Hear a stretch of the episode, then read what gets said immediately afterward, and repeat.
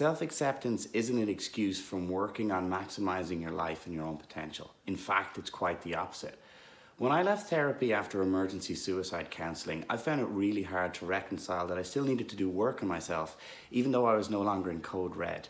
I had to work on accepting that I wasn't either broken and needed to fix myself, or that I was all okay and could just go on with my life.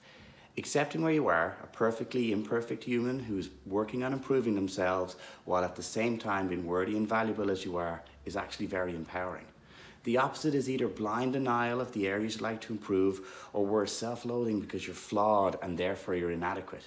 Acceptance isn't resignation to the fact that that's just who you are and others have to deal with it. It's understanding all the parts that make up who you are and then consciously deciding which dials you'd like to turn up, which dials you'd like to turn down, and which you're happy to leave as they are.